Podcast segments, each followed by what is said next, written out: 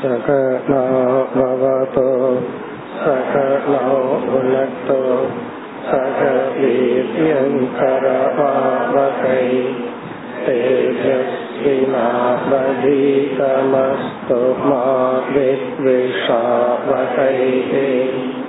ஓம் சாந்தி சாந்தி சாந்தி. மூன்றாவது ஸ்லோகம்.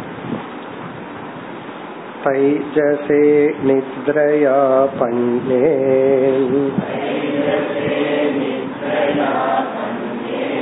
பிண்டஸ்தோ நஷ்டசேதனக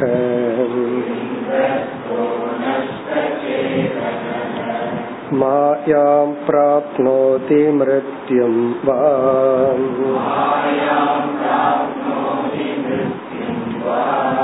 உத்தவ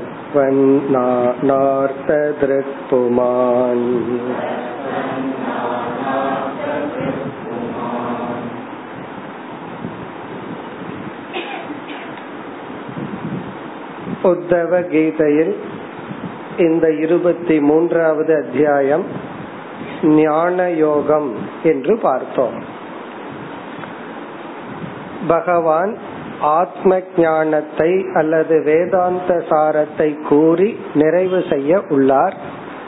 அடுத்த அத்தியாயம் ஒரு முடிவுரை அத்தியாயமாக இருக்க போகின்றது. ஆகவே இந்த அத்தியாயத்தில் நாம் உபனிஷத்தின் சாராம்சத்தை பார்க்க உள்ளோம். மிக அழகான ஸ்லோகங்களை எல்லாம் பார்க்க உள்ளோம். உபனிஷத் சாரம் என்ன, வேதாந்தத்தின் சாரம் என்ன சென்ற வகுப்புல பார்த்தோம்.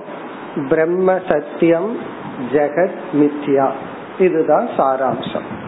நாம் பார்த்து அனுபவிக்கின்ற இந்த ஜெகத் மித்யா என்ற சொரூபம், பிரம்ம என்ற ஒரு தத்துவம், சத்தியம் என்ற சொரூபம். அதாவது சத்தியமாக எந்த ஒன்று உள்ளதோ அது பிரம்ம, மித்யாவாக எந்த ஒன்று உள்ளதோ அது ஜெகத். அந்த மித்யா என்ற தன்மையை தான் இந்த அத்தியாயத்தில் பகவான் பல கோணங்களில் விளக்க போகின்றார். நம்முடைய அனைத்து துயரத்துக்கும் காரணம் இந்த ஜெகத்தினுடைய மித்யா என்ற தன்மையை புரிந்து கொள்ளாததுதான். உன்னுடைய நேச்சர் தன்மை எனக்கு புரியல, அவனுடைய குணம் மாறிடுது, அவனுடைய குணம் இப்படி இருக்கிறதுனாலதான் நான் துயரப்படுறேன், அல்லது சில சமயம் என்னுடைய குணம் இப்படி இருக்கிறதுனால துயரப்படுற, இப்படி எல்லாம் சொல்லிட்டு இருக்கோம். உண்மையிலேயே மித்யாங்கிற குணத்தை மனம் ஜீரணிக்காத காரணம்தான் அனைத்து துயரத்துக்கும் காரணம். இதுதான் சாராம்சம். எப்படி பகவான் ஆரம்பித்தார்? நிந்தா ஸ்துதி என்ற தலைப்பில் ஆரம்பித்தார். பரஸ்வபாவ கர்மாணி ந பிரசம்சேத் ந கர்ஹயேத். மற்றவர்களுடைய குணத்தையும் மற்றவர்களுடைய செயலையும் இந்த உண்மையை புரிந்தவன் புகழவும் மாட்டான் இகழவும் மாட்டான். எதையும் புகழ்வதில்லை இகழ்வதில்லை என்று ஆரம்பித்தார். பிறகு இந்த 3வது ஸ்லோகத்தில் ஜாக்ரத் பிரபஞ்சம் மித்யா, எதை போல? சொப்பன பிரபஞ்சத்தை போல. அதுதான் சாராம்சம். தைஜசே நித்ரயா ஆபன்னே, இந்திரியங்கள் எல்லாம் மனதானது நித்ரையில் ஆட்கொள்ளும் பொழுது நஷ்ட சேதனக பிண்டஸ்தக, இந்த சரீரத்தில் இருக்கின்ற ஜீவன் இந்த உலகத்தை முழுமையாக கிரகிக்கும் தன்மையை இழந்து என்ன அடைகின்றான்? மாயாம் பிராப்னோதி, அவன் கனவு உலகத்தை அடைகின்றான். இங்க மாயா என்றால் பொய்யான ஒரு உலகத்தை பார்க்கின்றான். அல்லது மிருத்யும் வா, மரணத்துக்கு நிகரான உறக்கத்தை அடைகின்றான். மரணத்துக்கு நிகரான உறக்கம் அல்லது கனவு நிலையை அடைகின்றான். தத்வது, அதை போலவே நானார்த்தத்ருக்புமான், ஒரு ஜீவன் விஸ்வன் விழித்துக் கொண்டிருப்பவன். நானார்த்தத்ருக் அதாவது விழிப்பு நிலையில் எதை பார்க்கின்றானோ அதுவும் அவன் கனவை அடைந்ததை போல. இனி இந்த மித்யாத்துவம் போன்ற கருத்தையே பகவான் தெளிவுபடுத்த விரும்புகின்றார். 9வது ஸ்லோகம் வரை பகவான் சாரத்தை கூறுவார். பிறகு உத்தவர் அழகான ஒரு கேள்வியை கேட்பார். வேதாந்தத்தில் ஒரு முக்கியமான கேள்வி. அதற்கு பதிலாக அத்தியாயத்தை தொடரப் போகின்றார். 4வது ஸ்லோகம். கிம் பத்ரம் கிமபத்ரம் வாம் द्वैतस्या वस्तु न कियते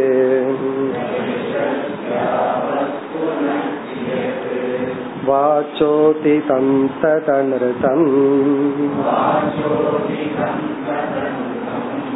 मनसा ध्यातमेव च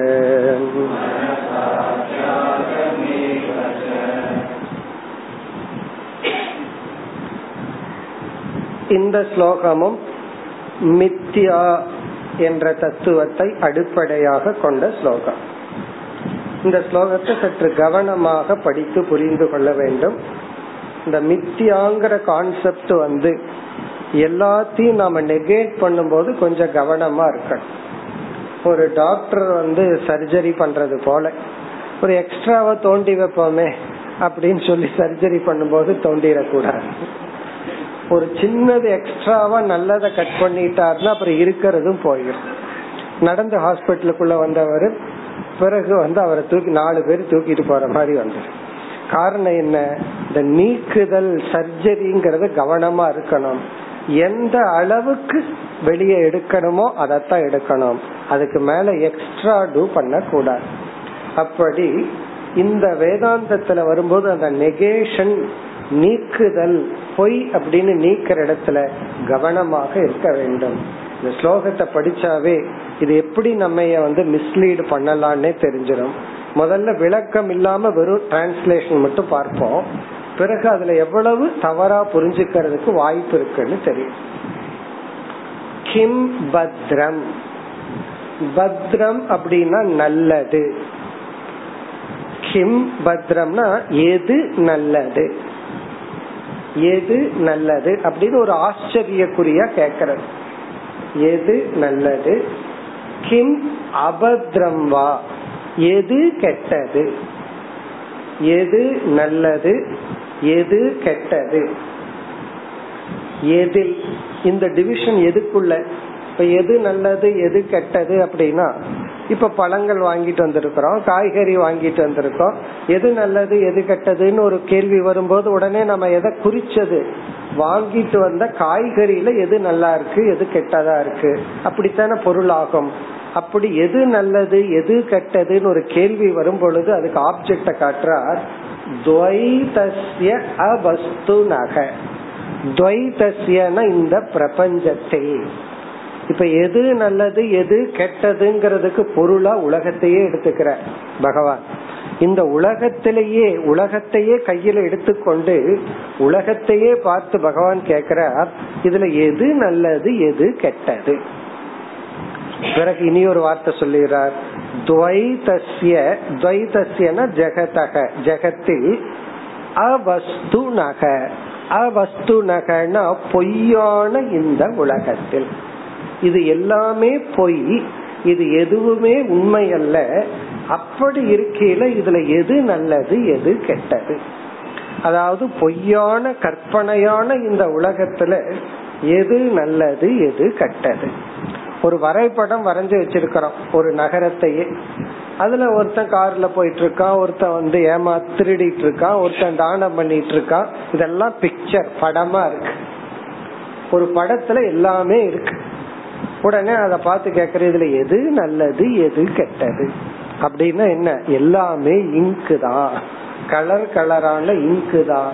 அங்க நல்லவன் கெட்டவன் அப்படிங்கறது என்னன்னா வெறும் கற்பனை தான்.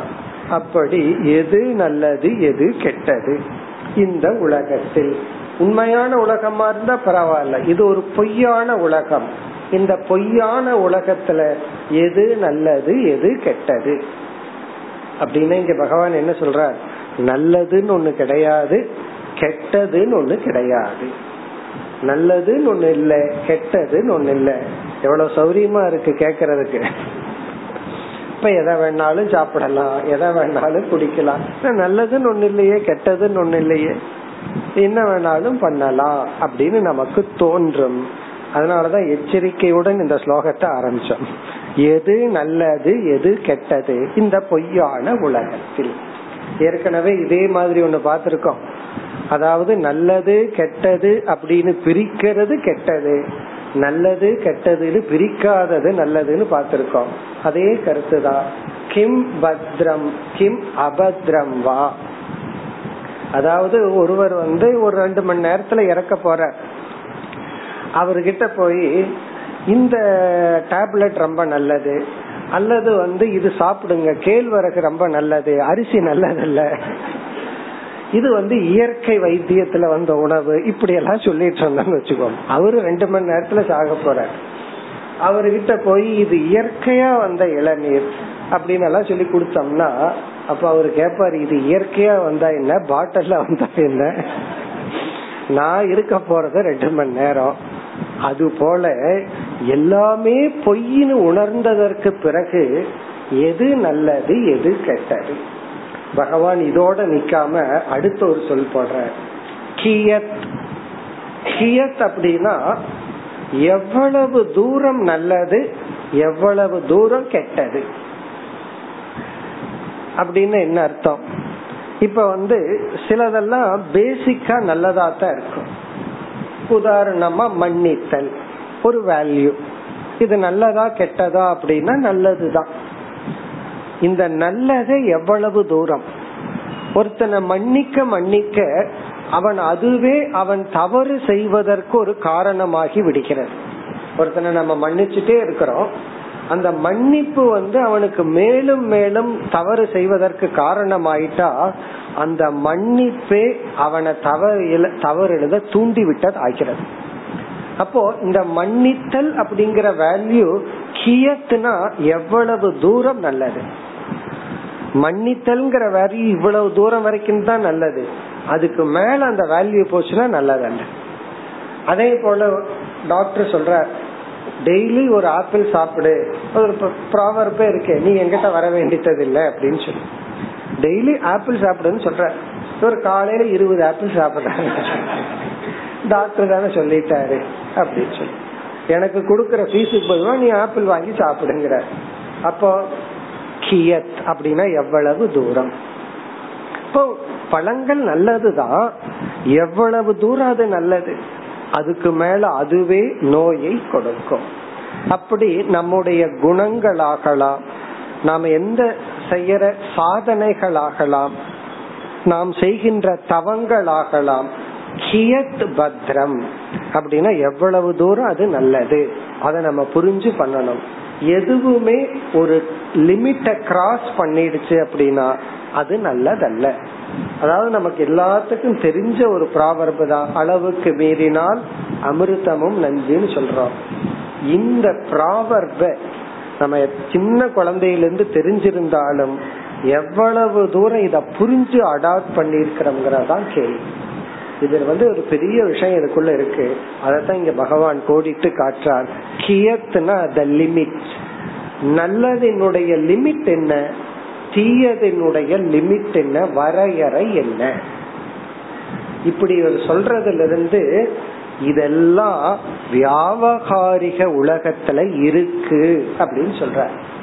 நீ இந்த ஜெகத்தை மித்தியான்னு புரிஞ்சுக்காத வரைக்கும் இந்த உலகத்தை நல்லது பத்ரம் அபத்ரம், மங்களகரமானது அமங்கலகரமானது, நல்லது கெட்டதுங்கிற டிவிஷனை வச்சுக்கணும். இவ்வளவு தூரம் நல்லது, அதுக்கு மேலதான் இது கெட்டது அப்படிங்கிற டிவிஷனையும் வச்சுக்கணும் அப்படின்னு மறைமுகமா நம்ம புரிஞ்சுக்கணும். எதுவரைனா இந்த ஜெகத் அவஸ்துன்னு புரிஞ்சுக்கிற வரை, புரியாதவரை இதெல்லாம் உண்மைதான், நல்லது இருக்கு கெட்டது இருக்கு, எவ்வளவு தூரம் நல்லது எவ்வளவு தூரம் கெட்டது. அதனாலதான் தர்மா தர்ம விஷயத்தில் நம்ம இதுதான் தர்மம் அப்படின்னு 100% பர்ஃபெக்டா பிரிச்சு நம்ம ஃபிக்ஸ் பண்ணி வைக்க முடியாது.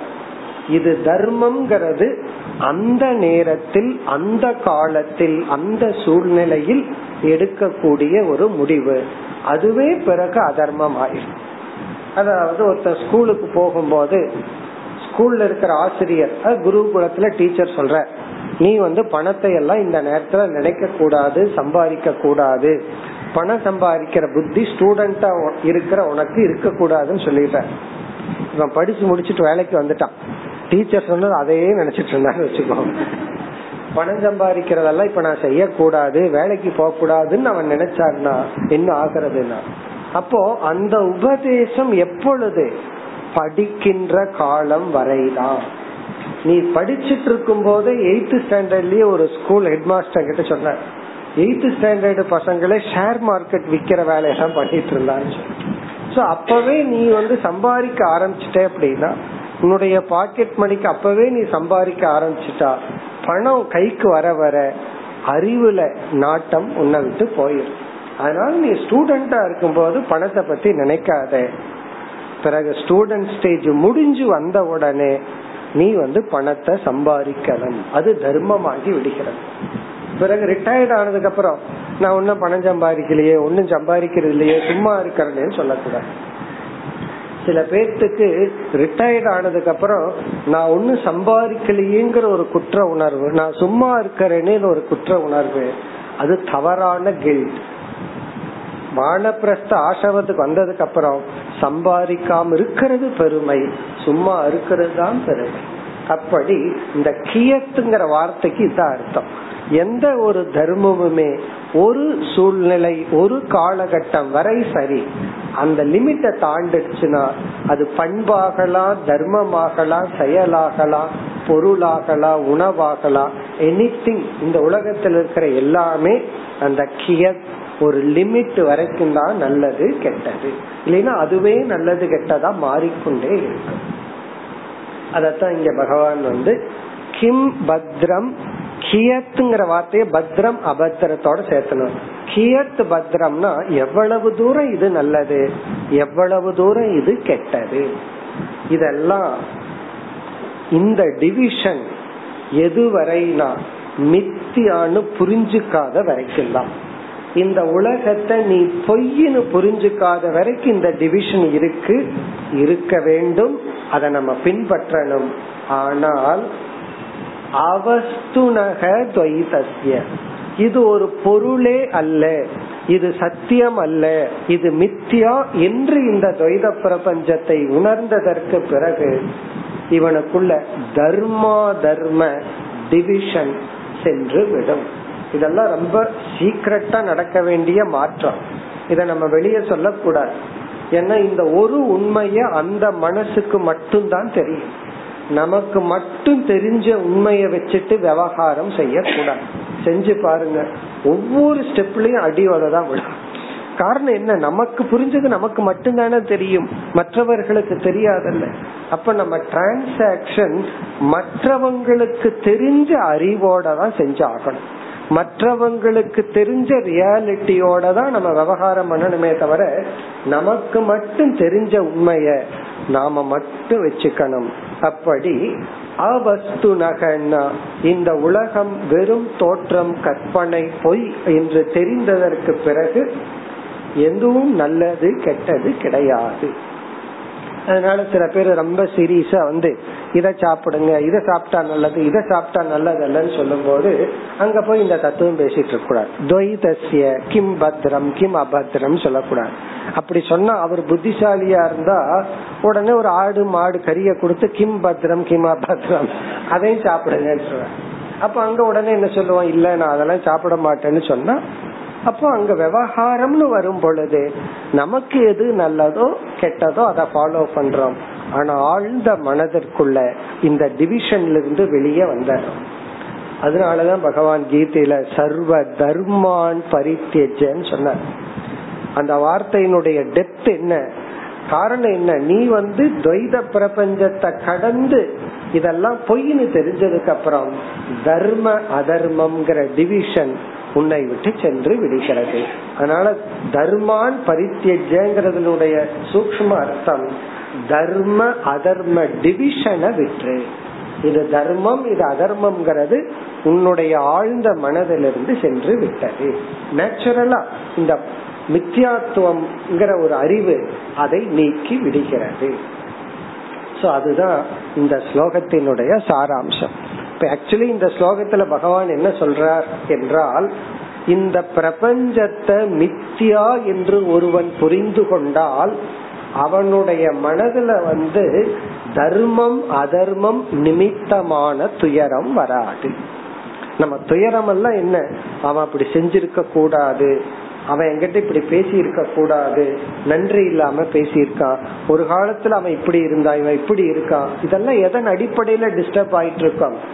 தர்மம் அதர்மம், பத்ரம் அபத்ரம், இது நல்லது அவன் செய்யல, அல்லது இவன் அவன் செஞ்சிட்டான் அபத்ரம், இது அதர்மமானது, இந்த அளவுக்கு பண்ணிருந்தா பரவாயில்ல, இதுக்கு மேல போயிட்டான், லிமிட்ட தாண்டிட்டான்.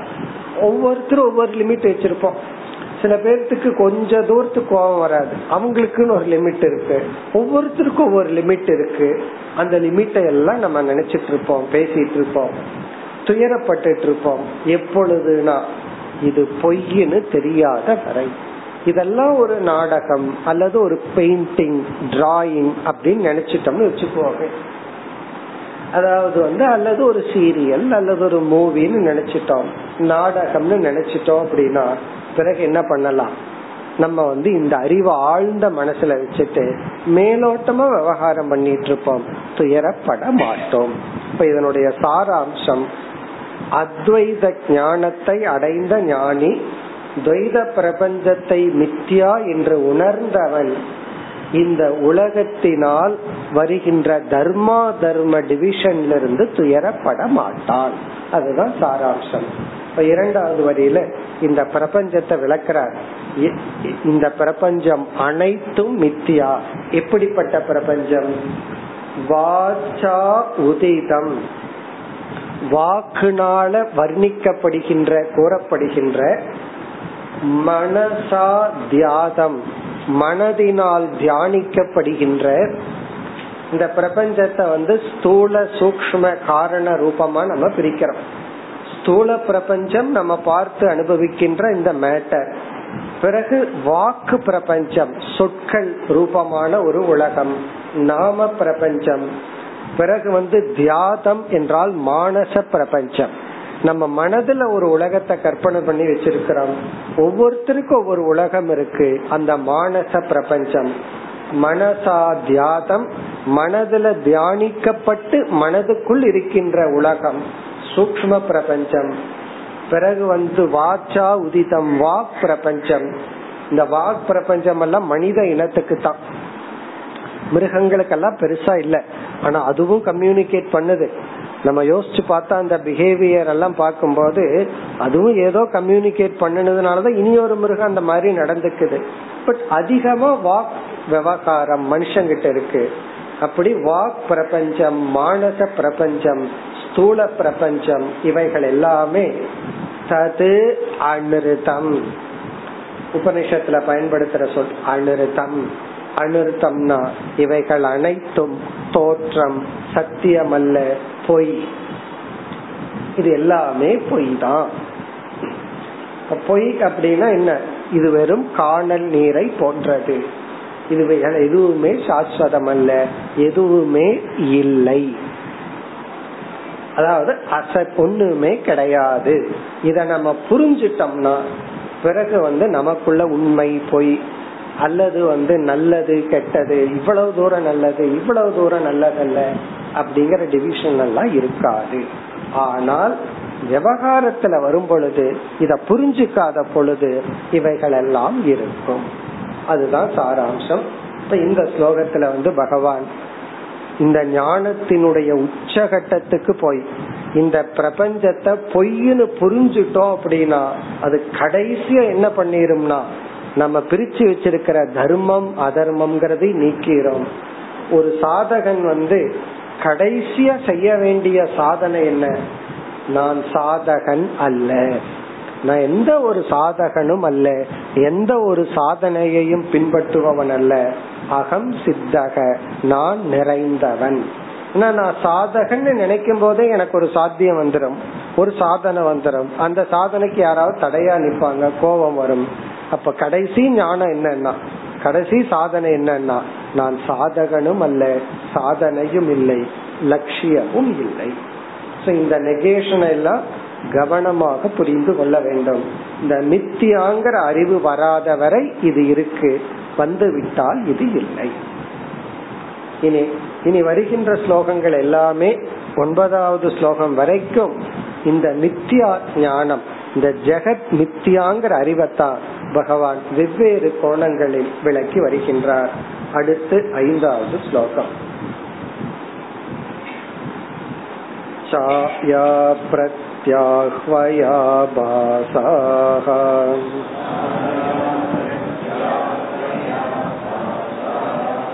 யசந்தோப்யர்த்தகாரிணக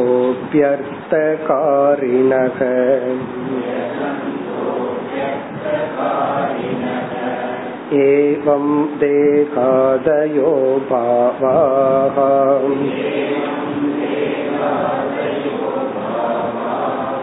யச்சந்த்யா மிருத்யுதோ பயம்.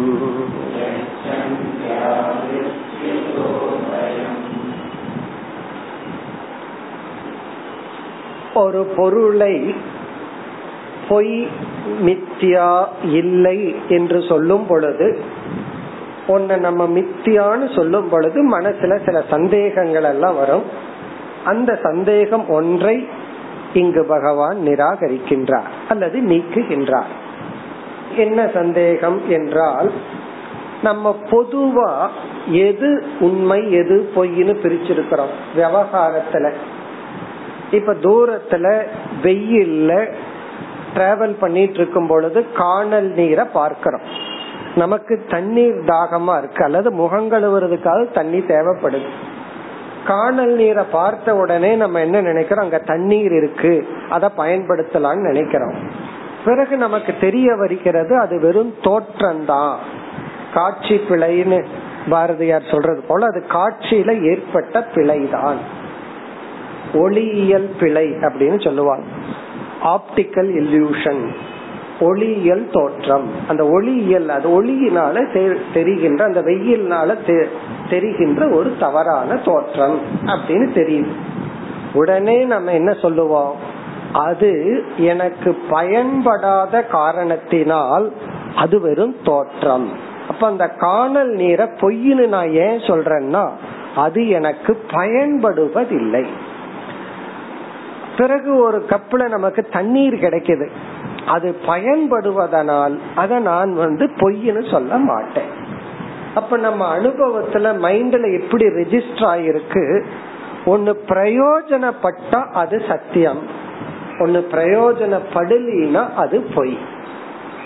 பழமொழியே இருக்கு, ஏட்டு சுரக்கா கறிக்கு உதவாது. ஒரு காய் சாப்பிட விரும்புறோம், அழகா அதை வரைஞ்சிடறோம், அது பயன்படுமா? மாம்பழ சீசன் ஒண்ணு கிடைக்கல நல்லதா, உடனே ஒரு அழகான மாம்பழத்தை வரைஞ்சி வச்சுட்டோம், அதை சாப்பிட முடியுமா? உடனே நம்ம என்ன சொல்றோம், ஏட்டு சுரக்காய். ஏட்டு சுரக்காய்னா நீ வரைஞ்சி வச்ச அப்படின்னா கறிக்கு உதவாதுன்னா பிரயோஜனப்படாது, அப்படின்னா அது பொய். அப்போ பொய் என்றால் பிரயோஜனப்படாதது, உண்மை எது பிரயோஜனப்படுவது. இது நம்மளுடைய எத்தனையோ எக்ஸாம்பிள் அனுபவங்கள் இருக்கிறதுனால நம்ம மைண்ட்ல என்ன ரெஜிஸ்டர் ஆயிருக்கு, சத்தியம் அப்படின்னா பிரயோஜனப்படுவது, அசத்தியம் பொய் அப்படின்னா பிரயோஜனப்படாதது அப்படி நினைச்சிருக்கோம். இந்த இடத்துல பகவான் இந்த லாஜிக் படி போகும் பொழுது, இந்த உலகத்தை நான் எப்படி பொய்ன்னு சொல்றது, ஏன்னா அது பிரயோஜனப்படுதே. அப்போ உலகம் நமக்கு பலனை கொடுப்பதனால், சுகதுக்கம்ங்கிற பிரயோஜனமான ஒரு அனுபவத்தை கொடுக்கறதுனால நான் எப்படி இந்த உலகத்தை நீக்குவேன்? இந்த உலகத்தில் இருக்கிற சில பொருளை நான் நீக்கலாம், ஏன்னா அது பிரயோஜனப்படாம இருக்கு, அது வெறும் தோற்றம். உலகத்தையே நான் எப்படி நீக்க முடியும், பிரயோஜனப்படுவதனால். அப்படிங்கிற லாஜிக் நமக்குள்ள இருக்கு. அத பகவான் இந்த ஸ்லோகத்துல உடைத்து பதில் சொல்கின்றார்.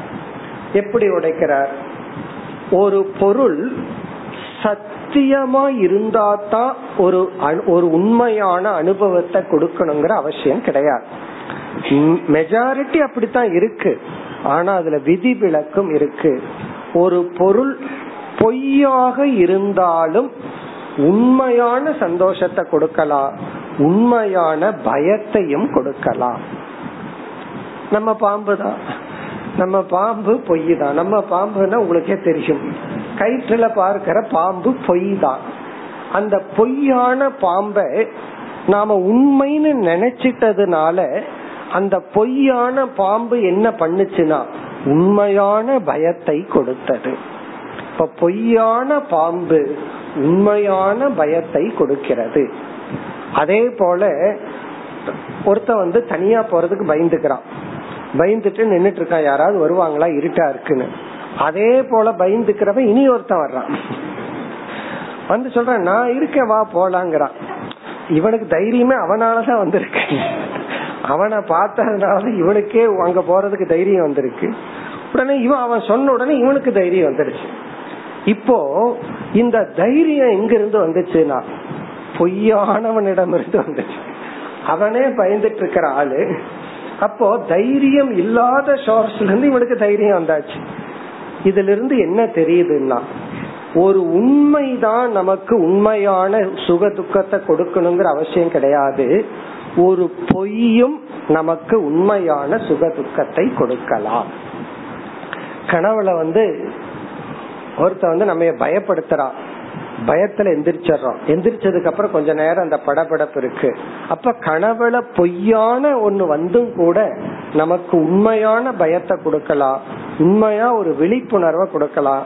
சில பேர் ரொம்ப சந்தோஷமா கனவு கண்டிருப்பாங்க, ரொம்ப ஒரு கோடீஸ்வரன் ஆன மாதிரி அல்லது ஆபீஸ்லயே பாஸ் ஆன மாதிரி எல்லாம் கனவு கண்டுட்டு அப்புறம் எந்திரிச்சு கொஞ்ச நேரம் சந்தோஷமா இருப்பான், அட்லீஸ்ட் இந்த சந்தோஷம் இருந்துச்சேன்னு சொல்லி. அப்போ இந்த கனவு பொய்யாக இருந்தாலும் அது நிஜமான, அதாவது இத டெக்னிக்கலா சொல்லணும்னா தைஜசன் அடைந்த சுகதுக்கத்தை சிறிது நேரம் விஸ்வன் அடைகின்றான். இதெல்லாம் உங்களுக்கே புரியும், சாஸ்திரம் படிச்சிருக்கிறனால. தைஜசன்னா யாரு? கனவு காண்பவன். கனவு காண்பவனுக்கு கிடைக்கிற பிளஸ் அண்ட் மைனஸ கனவு கண்டு முடிஞ்சதுக்கு அப்புறம் விழிச்சதுக்கு அப்புறம் நமக்கு விஸ்வன்னு பேரு. இந்த விஸ்வன் கொஞ்ச நேரம் அனுபவிக்கிறான். சில பேர் கனவை நினைச்சு சந்தோஷப்பட்டு கொஞ்ச நேரம் இருப்பாங்க, இப்படி ஒரு கனவு வந்தது அப்படின்னு எல்லாம் சொல்லி.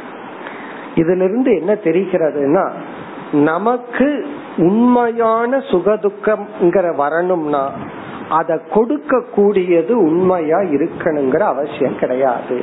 பொய்யானதும் நமக்கு சுகதுக்கத்தை கொடுக்கலாம், உண்மையான சுகதுக்கத்தை கொடுக்கலாம் என்றால் இந்த உலகம் உனக்கு சுகதுக்கத்தை கொடுக்கறதுனால சத்தியம்னு முடிவு பண்ணாத, அது பொய்யாக இருந்தாலும் அது உனக்கு இன்ப துன்பத்தை கொடுக்கலாம். அதனால இங்க என்ன நம்ம முடிவு பண்றோம்னா ஒரு பொருள் சத்தியமா மித்தியாவா என்பது அதனுடைய அது பிரயோஜனத்தை கொடுக்கிறதா இல்லையாங்கிற அடிப்படையில் இல்லை. இதெல்லாம் வைதத்திய பிரகரணத்துல மாண்டூக்கியத்துல படிச்சிருக்கோம், ரொம்ப தெளிவா அங்க வந்து கௌடபாதர் விளக்கியிருக்கார். அந்த கருத்து தான் இங்கு பகவான் குறிப்பிடுகின்றார். அதாவது ஒரு பொருளை உண்மையா பொய்யா அப்படிங்கறதுக்கு அந்த பொருள் பிரயோஜனத்தை கொடுக்குதா இல்லையாங்கிறத வச்சு முடிவு பண்ண கூடாது. அது பிரயோஜனத்தை கொடுத்தாலும் சரி கொடுக்காட்டியும் சரி அது உண்மையா இருக்கலாம் பொய்யாவும் இருக்கலாம். சோ அதுதான் இங்க கருத்து. இப்ப இந்த கருத்தை விளக்க பகவான் இந்த ஸ்லோகத்தில் 3 உதாகரணங்கள் கொடுக்கிறார். ஃபர்ஸ்ட் 3 எக்ஸாம்பிள சொல்லி இந்த எக்ஸாம்பிள் வந்து பொய்யாக இருந்தாலும் உண்மையான பலனை கொடுக்கின்றது. ஒவ்வொரு எக்ஸாம்பிளா பார்ப்போம். முதல் உதாகரணம் சாயா. சாயா சாயான்னு கேட்ட உடனே என்ன ஞாபகம் வரும் உங்களுக்கு? சாயா அப்படின்னு சொன்னா சமஸ்கிருதத்துல நிழல், ஷேடோ. சாயானா ஷேடோ. இப்ப இந்த ஷேடோங்கிற தத்துவம் வந்து பொய் தானே, நிழல் அப்படிங்கறது பொய் தான். காரணம் என்ன? நம்ம நின்னுட்டு இருக்கோம், நம்ம நிழல் விழுகுது, அந்த விழுகிற இடம் வந்து கங்கை நீரா இருந்தா என்ன, சாக்கடையா இருந்தா என்ன? நாம வந்து கங்கை நீருனால புனிதமாக போறதில்லை, நம்ம நிழல் சாக்கடையில விழுகிறதுனாலயும் நம்ம அசுத்தமாக போறது கிடையாது. அப்ப நம்முடைய நிழல் பொய். ஏன் பொய் என்றால் அதனால நம்ம பாதிக்கப்படுவதில்லை. ஆனால் சில சமயம் நம்ம வெயில நின்றுட்டு இருப்போம், செப்பல் போடாத ஆளுங்க வந்து நம்ம நிழல்ல நின்றுட்டு இருப்பாரு, அது ஒரு அவங்களுக்கு அட்வான்டேஜ். வெயில நின்னா கால் சுடுமல்ல, நம்ம நிழல்ல வந்து நின்றுக்கிறது. அப்ப அந்த நிழல் என்ன செய்கிறதுனா, நம்ம வெயில ரொம்ப தூரம் நடந்து போய் மரத்தடியில நின்னா தெரியும் நிழலினுடைய வேல்யூ, அந்த ஷேடோனுடைய வேல்யூ அப்ப தெரியும். அப்போ அது வந்து உஷ்ணம் என்பதை தணிக்கின்ற பிரயோஜனத்தை கொடுக்கின்றது. நிழல் ஷேடோங்கிறது பொய்யாக இருந்த போதிலும் அது வந்து பொய் தான். இந்த ஷேடோவுக்கு என்ன வெயிட்னு எல்லாம் கேட்க கூடாது. மரத்துக்கு வெயிட் போடலாம், ஷேடோவுக்கு வெயிட் இருக்கா? ஏன்னா அது ஒரு வஸ்து கிடையாது, அது ஒரு பொருள் அல்ல.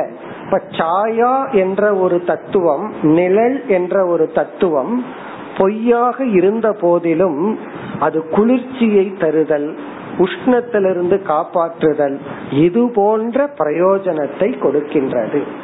இந்த பிரயோஜனத்தை கொடுக்கறதுனால நிழலை நம்ம சத்தியம்னு சொல்ல கூடாது, அது பொய் தான். அப்ப இங்க என்ன சொல்றார் பகவான், சாயா என்ற தத்துவம் பொய்யாக இருந்த போதிலும் அது பிரயோஜனத்தை கொடுக்கின்றது, அல்லது பிரயோஜனத்தை கொடுக்கின்ற போதிலும் அது பொய்யாக இருப்பது போல் இந்த பிரபஞ்சம் பிரயோஜனத்தை கொடுத்தாலும் அது பொய் தான். அதுதான் இங்க எஸ்டாப்ளிஷ் பண்ற. இப்போ ஃபர்ஸ்ட் எக்ஸாம்பிள் வந்து சாயா. இரண்டாவது உதாகரணம் பிரத்யாஹ்வயஹ. பிரத்யாஹ்வயஹ என்றால் எதிரொலி, எக்கோ, எதிரொலி. நம்ம பேசுறோம், நம்ம பேசுறது அப்படியே நமக்கே திரும்ப கேக்குது, எதிரொலி. அது பொய் தான், இருந்தாலும் சில இடங்கள்ல அது இருக்கு. அங்க நம்ம சத்தம் போட்டோம்னா நம்ம சத்தம் பின்னாடி நமக்கே கேட்கும். அத கேக்குறதுல சில பேருக்கு ரொம்ப சந்தோஷம், நம்ம பேச்சு திரும்பி வருது பார், மழையே திரும்பி சொல்லுது பார் அப்படின்னு சொல்லி சில இடங்கள்ல இருக்கு. அங்க போய் நீங்க என்ன கத்துனீங்கன்னாவோ அது அப்படியே திரும்ப வரும். சம்டைம் ரெண்டு மூணா வரும், 3 4 எக்கோ வரும். ஃபர்ஸ்ட் மலையில பட்டு ஃபர்ஸ்ட் நீங்க என்ன பேசுறீங்களோ அது திரும்ப கேட்கும். அடுத்த மலையில அது ரிஃப்ளெக்ட் ஆகி கொஞ்சம் டைம் கேப் கொடுத்து திரும்ப வரும். அப்படி ஒரு முறை பேசுனா 7 முறை கேட்கலாம் அப்படின்னு எல்லாம் இருக்கு சில இடங்கள் எல்லாம். அப்படின்னு நாங்க 7-8 மலைகள் இருக்கும். ஒரு கத்து கத்துனோம் அப்படின்னா ஒவ்வொரு டைரக்ஷன்ல இருந்து அதே வார்த்தை வரும். நம்ம வார்த்தையை கேட்கறது நமக்கு சந்தோஷம் தானே, அப்படி அது ஒரு மகிழ்ச்சியை கொடுக்குதல்ல. அப்படி பிரத்யாஹ்வயகனா எதிரொலி, அது வந்து பொய்யாக இருந்தாலும் அது நமக்கு ஒரு பிரயோஜனத்தை கொடுக்கின்றது. சாயா, பிரத்யாஹ்வயக. அடுத்தது ஆபாசாகா. ஆபாசாகனா ரிஃப்ளெக்ஷன். அதுக்கு என்ன உதாகரணம், டெய்லி காலையில எழுந்த உடனே அல்லது குளிச்சுட்டு வந்த உடனே என்ன பண்ணுவோம், நம்ம முகத்தை கண்ணாடியில பார்க்கிறோம். நம்ம முகத்தை கண்ணாடியில பார்க்கிறோமே, அந்த கண்ணாடிக்குள் இருக்கிற நம்ம முகம் எதுனா அதான் ஆபாசாகா, ரிஃப்ளெக்ஷன், நம்முடைய பிரதிபிம்பம், நம்மளுடைய ரிஃப்ளெக்ஷன். அது பொய் தான், நம்ம அதுல இருக்கிற முகம் வந்து பொய் தான். ஆனா அந்த ஆபாசம் நமக்கு என்ன பண்ணுதுன்னா பைஃபேக்ட் நம்மையே அடையாளம் காட்டுறதே அதுதான். பகவான் வந்து ரிஃப்ளெக்டிங் மீடியா அப்படின்னு ஒண்ணு வச்சுக்கலன்னு வச்சுக்கோமே, இந்த டிராயிங் எல்லாம் இல்லைன்னு வச்சுக்கோ, அப்போ நமக்கு நம்மையே அடையாளம் தெரியாது, நமக்கு எல்லாரையும் அடையாளம் தெரியும். ஒரே ஒரு ஆள் நமக்கு அடையாளம் தெரியாத ஆள் யாருன்னா நம்ம தான். நமக்கு நாமளே எப்படி இருப்போம்னு தெரியாது. ஆனா பகவான் வந்து அந்த ஆபாசத்தை படைச்சிருக்கார். தண்ணியிலயோ அல்லது கண்ணாடியிலயோ நம்ம முகத்தை பார்த்தோம் அப்படின்னா இப்படித்தான் நான் இருக்கிறேன், அதாவது மனுஷனுக்கு மட்டும் அவனோட லட்சணத்தை தெரியற மாதிரி படைச்சிருக்க, மற்ற மிருகங்களுக்கு எல்லாம் அவனோட லட்சணம் தெரியாது நான் எப்படி இருக்கிறேன் அப்படின்னு.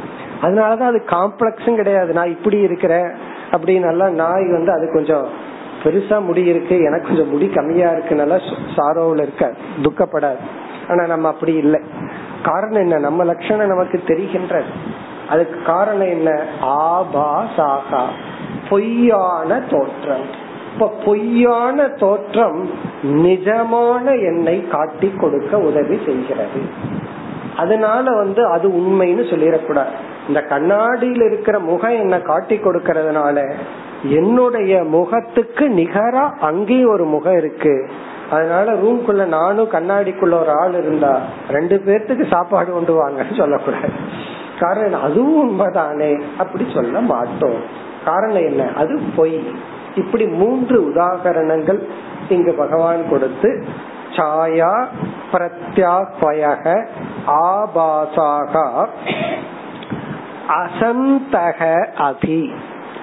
அசந்தக அப்படின்னா இவைகளெல்லாம் அடிப்படையில் பொய்யாக இருந்த போதிலும், இங்க அசந்தகன மித்யாவாக இருந்த போதிலும் அர்த்தகாரி நக, இதெல்லாம் எக்ஸாம்பிள் சொல்ற. அர்த்தகாரி நகனா இவைகளெல்லாம் உண்மையான பிரயோஜனத்தை கொடுக்கின்றது. அர்த்தகாரி, அர்த்தம்னா பிரயோஜனம், காரினா கொடுக்கின்றது. அர்த்தகாரினா பிரயோஜனத்தை கொடுக்கின்றன.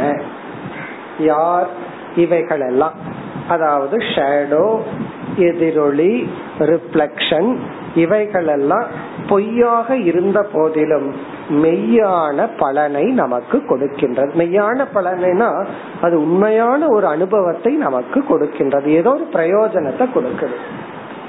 இந்த பிரயோஜனத்தை கொடுக்குதுங்கிறதுக்காக இவைகளை நம்ம உண்மைன்னு எடுத்துக்கிறது இல்லை. அதுபோல இந்த உலகம், தேகம் போன்ற இவைகள் சில அனுபவங்களை கொடுத்தாலும், இன்ப துன்பங்களை கொடுத்தாலும், இன்ப துன்பங்களை கொடுக்கிறதுனால இத சத்தியம்னு எடுத்துக்கொள்ள கூடாது. அதுதான் இரண்டாவது வரியில் கூறுகின்றார். ஏவம் தேகாதயக பாவாகா, தேகம் முதலிய தத்துவங்கள், ஆதின மனம் போன்றவைகள், தேகம், இந்திரியங்கள், மனம், பிறகு இந்த உலகம், விஷயங்கள் போன்றவைகள், பாவாகா யச்சந்தி ஆம்ருத்யுதக பயம். ஆம்ருத்யுதகன மரண காலம் வரை, இந்த உடல் இருக்கின்ற வரை, மரணம் வரை, ஆம்ருத்யுதக அதாவது நம்ம ஜீவிச்சிட்டு இருக்கிற வரைக்கும், பயம் யச்சந்தி பயம் முதலிய உண்மையான அனுபவங்களை அது கொடுக்கும். இங்க பயம்ங்கிறது ஒரு எக்ஸாம்பிள். அது பயம் சில சமயம், அதாவது தேகத்தினுடைய வயசை நினைச்சா பயம், அது கொஞ்சம் வயசானதுக்கு அப்புறம். அதனுடைய அது கொடுக்கிற இன்பத்தை நினைச்சா, இன்பத்துக்கான கருவியா இருக்கு, பயத்துக்கான கருவியா இருக்கு. எந்த உடம்ப பார்த்து பெருமை அடிச்சிட்டு இருந்தோமோ அதே உடம்பனுடைய வயசை நினைக்கும் பொழுது பயமும் நமக்கு வருகிறது. இன்னும் கொஞ்ச நாள் தான் இது வண்டி ஓடும், அதுக்கப்புறம் என்னன்னா இது ரிப்பேர் ஆகிட்டே இருக்கும், அதுக்கப்புறம் எங்க ஒர்க் ஷாப்புக்கு தான் போயிட்டு வந்துட்டு இருக்கும், எங்க பார்த்தாலும் ஹாஸ்பிட்டல், மெடிக்கல் ஸ்டோர் தான் அதிகமா இருக்கும். அதுதான் பயம், தேகாதய, அது பயத்தை கொடுக்குது. ஏன்னா ஒருத்தன் கேட்கலாம், தேகம் பொய்னா தேகத்தை குறிச்சு நான் ஏன் பயந்துக்கணும்னா, நீ பயந்துக்குவ, அது பொய்யாக இருந்தாலும் உனக்கு பயத்தை கொடுக்கும். எதை போல, முன் சொன்ன உதாரணத்தை போல. யச்சந்தினா கொடுக்கின்றது, பயம் யச்சந்தி தேகாதயக தேகம் முதலியவைகள் பயத்தை கொடுக்கின்றது. இப்ப இந்த ஸ்லோகத்துல பகவான் இந்த மித்தியாத்துவத்தை மிக அழகாக, ஒரு சந்தேகம் நமக்கு வரும் பொழுது இதை எப்படி நான் பொய்னு சொல்றது, அப்படி நான் அனுபவிக்கிறேனே அப்படின்னு நமக்கு தோன்றும் பொழுது அது அனுபவத்தை கொடுக்கறதுனால சத்தியம்னு எடுத்துக்காது. ஏன்னா சில சமயங்கள்ல நமக்கு பொய் தான் ரொம்ப சந்தோஷமான அனுபவத்தை கொடுக்கும். அதாவது இவன் உண்மையா அனுபவிக்கிறத விட கற்பனையில இவன் அனுபவிக்கிற சுகம் தான் அதிகம். பல சமயங்கள்ல நம்ம உண்மையா அனுபவிச்சிருக்க மாட்டோம், அந்த கற்பனையில. ஒரு பையன் யாரோ ஒரு பேரண்ட்ஸ் ஒரு பையனை கூப்பிட்டு வந்துட்டாங்க கிளாஸ், அவன் 6th என்னமோ படிச்சுட்டு இருந்தான். நான் கிளாஸ் முடிஞ்சு கேட்டேன், உனக்கு போர் அடிக்கலையா அப்படின்னு. அவன் கிட்ட பதில் சொன்னா, நான் கிரிக்கெட்ல ஜெயிக்கிற மாதிரி கற்பனை பண்ணிட்டு கிளாஸ ஓட்டிட்டேன். நிஜமாக சொன்னது, அவன் கிரிக்கெட் ஏதாவது விளையாடிட்டு இருக்கான், அடிக்கடி அவுட் ஆயிடுவான் போல் இருக்கு. கிளாஸ் எப்படி ஹெல்ப் பண்ணுச்சுதான், அப்படியே 6 அடிச்சு ஜெயிக்கிற மாதிரியே கற்பனை பண்ணிட்டு எனக்கு கிளாஸ் போர் அடிக்கல அப்படின்னா. அப்ப அவனுக்கு அந்த ஒரு மணி நேரம் அவ்வளவு சுகமா இருந்திருக்கு. எப்படின்னா கற்பனையில. அப்படி இந்த கற்பனையில நமக்கு எப்படி சுகம் கிடைக்குதோ, நிஜமான சுகம் எப்படி கற்பனையில கிடைக்குதோ, அது போல பொய்யான இந்த உலகம் நமக்கு இன்ப துன்பத்தை கொடுக்கலாம். இனி அடுத்த ஸ்லோகமும் மிக அழகான ஒரு முக்கியமான ஒரு ஸ்லோகம், 6வது ஸ்லோகம். ஆத்மைவ ததிதம் விஸ்வம்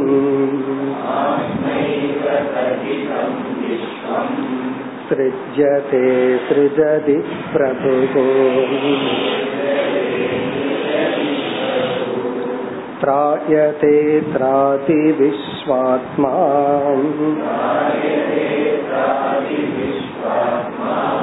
கிரியதே ஹரதீஸ்வரஹ.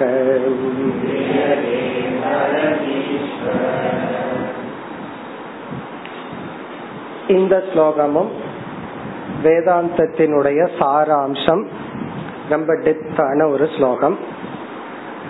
அதனாலதான் இதெல்லாம் நேரடியா அப்படியே டிரான்ஸ்லேஷனை பார்த்தோம் அப்படின்னா புரியாட்டி ப்ராப்ளமே இல்லை, ஆனால் தலைகீழாக தவறாக புரிந்து கொள்ள வாய்ப்பு இருக்கு. ஆனா இதை நேரடியா பார்த்தா பெருசா நமக்கு புரியற மாதிரி தெரியாது. உபனிஷத்தினுடைய சாராம்சத்தை பகவான் இங்கு கூறுகின்றார்.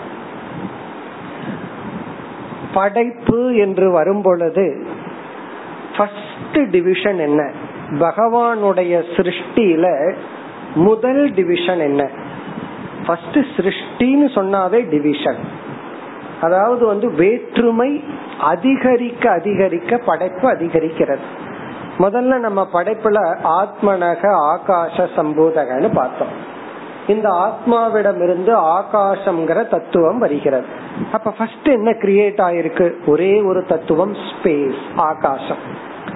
இப்ப அடுத்த டிவிஷன் என்னன்னா ஆகாஷாத் வாயுகும், ஆகாசத்திலிருந்து இரண்டாவது படைப்பு வாயு.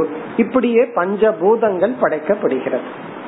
பிறகு அந்த பஞ்சபூதத்துல எத்தனை டிவிஷன், எவ்வளவு ஒரு வேற்றுமைகள், எவ்வளவு ஒரு விதமான காம்பினேஷன். இதெல்லாம் என்னன்னா ஒவ்வொரு காம்பினேஷனும் ஒவ்வொரு விதமான படைப்பு. ஒரு 6 பெயிண்டை நம்ம எத்தனை காம்பினேஷன்ல புதிய புதிய கலர்கள் கொடுக்கலாம்.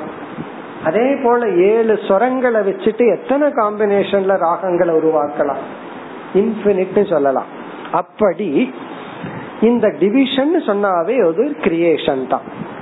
இந்த கிரியேஷன்ல ஃபர்ஸ்ட் வந்த டிவிஷன் என்ன, அதுதான் இப்ப கேள்வி. பகவானுடைய படைப்புல படைக்கலான்னு முடிவு பண்ணிட்டாருன்னா பகவான் முதல் எந்த டிவிஷனை கிரியேட் பண்ணணும் என்றால் ஃபர்ஸ்ட் டிவிஷன் சப்ஜெக்ட் ஆப்ஜெக்ட்,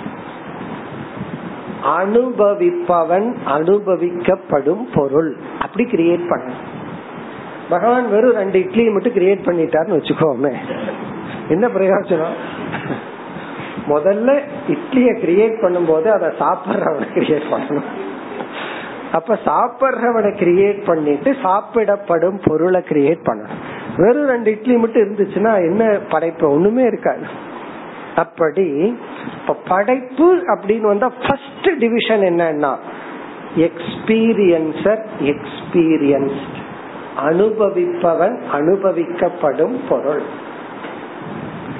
அதுதான் பகவானுடைய சிருஷ்டியில அல்லது என்ன சிருஷ்டி, ஒரு சிருஷ்டின்னு வந்தா அதனுடைய வேற்றுமை, அதாவது ஆப்ஜெக்ட்ல சிருஷ்டி இருக்கு, ஒரே மாவு இருக்கு, எங்கேயோ போய் அது இட்லியா நிக்குது, வேற இடத்துல போய் தோசையா நிக்குது. இப்போ ஒரே ஒரு ஸ்டஃப் தான் 2 டிவிஷனா நிக்குது, இதுவும் ஒரு படைப்பு தான். இப்படி ஆப்ஜெக்ட்ல எத்தனையோ வெரைட்டி இருக்கு, படைக்கப்பட்ட பொருள்ல எத்தனையோ வெரைட்டி இருக்கு.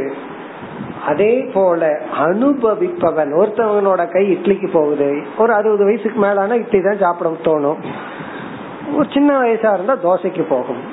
காரணம் என்னது, ஜீர்ணிக்கிற சக்தி இருந்தா. அப்போ அனுபவிப்பவன் டிவிஷன், பலவிதமா அனுபவிக்கிற ஜீவராசிகள், பலவிதமா அனுபவிக்கப்படுகின்ற பொருள்கள்.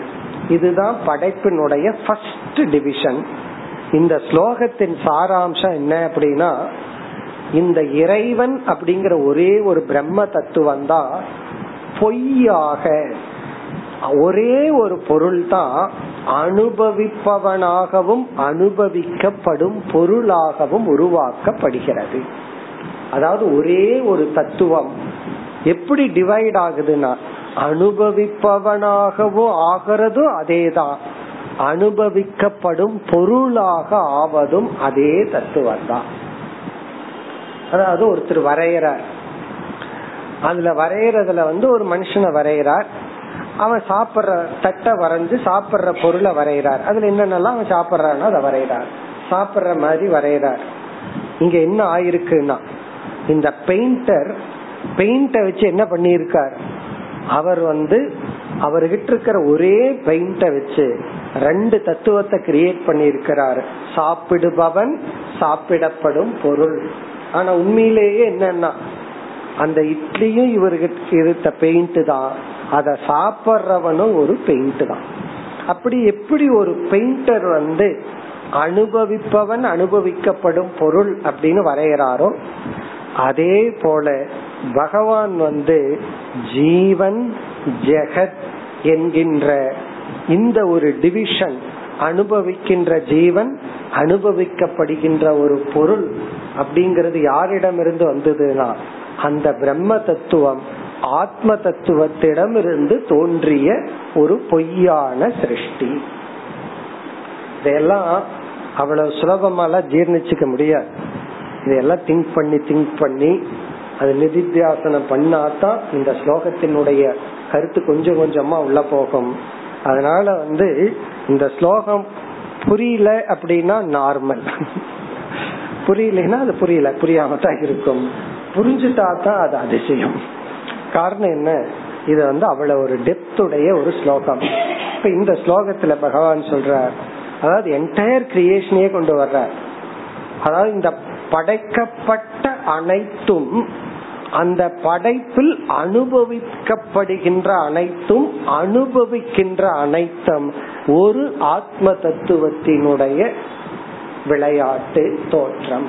ஒரே ஒரு ஆத்ம தத்துவம் தான் இந்த உலகத்தில் இருக்கிற அனைத்து விஷயங்களாகவும் அனுபவிக்கப்படும் பொருளாகவும் அனுபவிப்பவனாகவும் உள்ளது. இதுக்கு மேல எல்லாம் இங்க விளக்கத்துக்கு ஒண்ணு இல்ல, நம்ம புரிஞ்சுக்கிறது தான். இனி ஸ்லோகத்துக்குள்ள போவோம். ஆத்மா ஏவ இதம் விஸ்வம், ஆத்மா ஏவ இந்த ஆத்ம தத்துவம் தான், இதம் விஸ்வம் நாம் அனுபவிக்கின்ற உலகமாக இருக்கின்றது. இதம் விஸ்வம்னா இந்த உலகமாக உள்ளது. ஆத்மா ஏவ இதம் விஸ்வம், இதுவே ஒரு மகா வாக்கியம், பாத சாமானாதிகரண்ய ரூப மகா வாக்கியம். இந்த ஆத்மாதான் இந்த உலகமா இருக்கு அப்படின்னா, உலகம்ங்கிறது ஒண்ணு கிடையாது, ஆத்மாதான் உலகமாக தோன்றிக் கொண்டிருக்கின்றது. ஆத்மா ஏவ இதம் விஸ்வம். சரி, இந்த உலகத்தை படைச்சது யார், இந்த உலகத்தை அனுபவிக்கிறது யார்? சிருஜதி சிருஜ்யதே பிரபுஹு. பிரபுஹு அப்படின்னா ஆத்மாதான் ஈஸ்வரன்கிற ரோல்ல இருந்து கொண்டு, அந்த ஆத்ம தத்துவம் தான் ஈஸ்வரனாக காட்சி அளித்து கொண்டு, சிருஜதி அப்படின்னா இந்த உலகத்தை படைக்கிறது. சிருஜதி அப்படின்னா இதம் விஸ்வம் சிருஜதி, இந்த உலகத்தை ஆத்மா படைக்கிறது. அடுத்த சொல் சிருஜ்யதே என்றால் தன்னை படைத்துக் கொள்கிறது, தன்னை படைத்துக் கொள்கிறது, படைக்கிறது. இந்த உலகத்தை படைக்கிறதும் ஆத்மா, படைக்கப்பட்டதும் ஆத்மா. சிருஜ்யதேன படைக்கப்படுவது. இப்ப நான் சாப்பிடுகிறேன், ஒரு இலக்கணத்துக்கு போவோமே, நான் சாப்பிடுகிறேன் அப்படின்னா என்ன அர்த்தம்னு உங்களுக்கு தெரியும். அதுக்கு ஏதாவது ஒரு பொருள் என்ன, உடனே அடுத்த கேள்வி என்ன கேட்பீங்க, ஒரு ஆப்ஜெக்ட சொல்லுங்க அப்படிங்க. நம்ம இட்லி தோசை ஏதாவது வச்சுப்போம், நான் பழங்களை சாப்பிடுகிறேன்.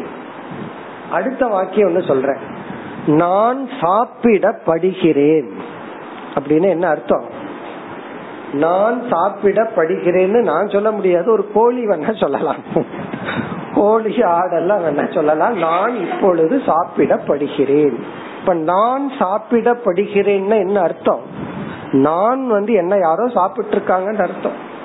நான் இலக்கணம் படிக்கும் போது இந்த தப்பு தான் சாமிஜிட்ட பண்ணி கொண்டு போய் காமிச்சேன். இலக்கணத்துல சமஸ்கிருதம் படிக்கும் போது நான் சாப்பிடப்படுகிறேன்னு கொண்டு போய் எழுதி காமிச்சேன். சாமிஜி அர்த்தம் சொன்னாங்க, இது இப்படி அல்ல, மாத்தி எழுதணும் அப்படின்னு சொல்லி. இப்ப நான் சாப்பிடப்படுகிறேன்னா என்ன அர்த்தம்? என்ன ஆயிருது? என்ன யாரோ சாப்பிட்டு இருக்காங்கன்னு அர்த்தம் ஆகுது. அப்போ சாப்பிடப்படுகிறேன் அப்படிங்கும் போது மாறிடுது. சப்ஜெக்ட் ஆப்ஜெக்ட்ல எல்லாம் அங்க வித்தியாசம் வருது.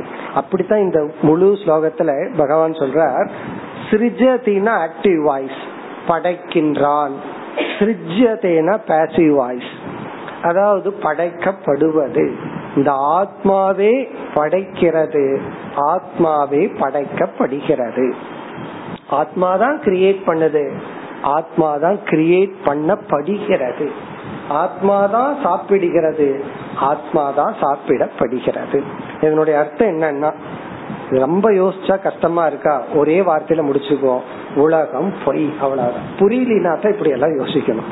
புரிஞ்சிருச்சா ஜெகத் மித்யா. அதான் சாராம்சம். மேலும் அடுத்த வகுப்பில் தொடரும்.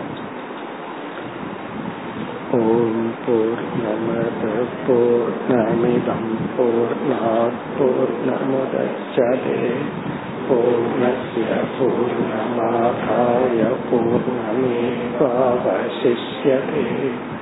ஓம் சாந்தி சாந்தி சாந்தி.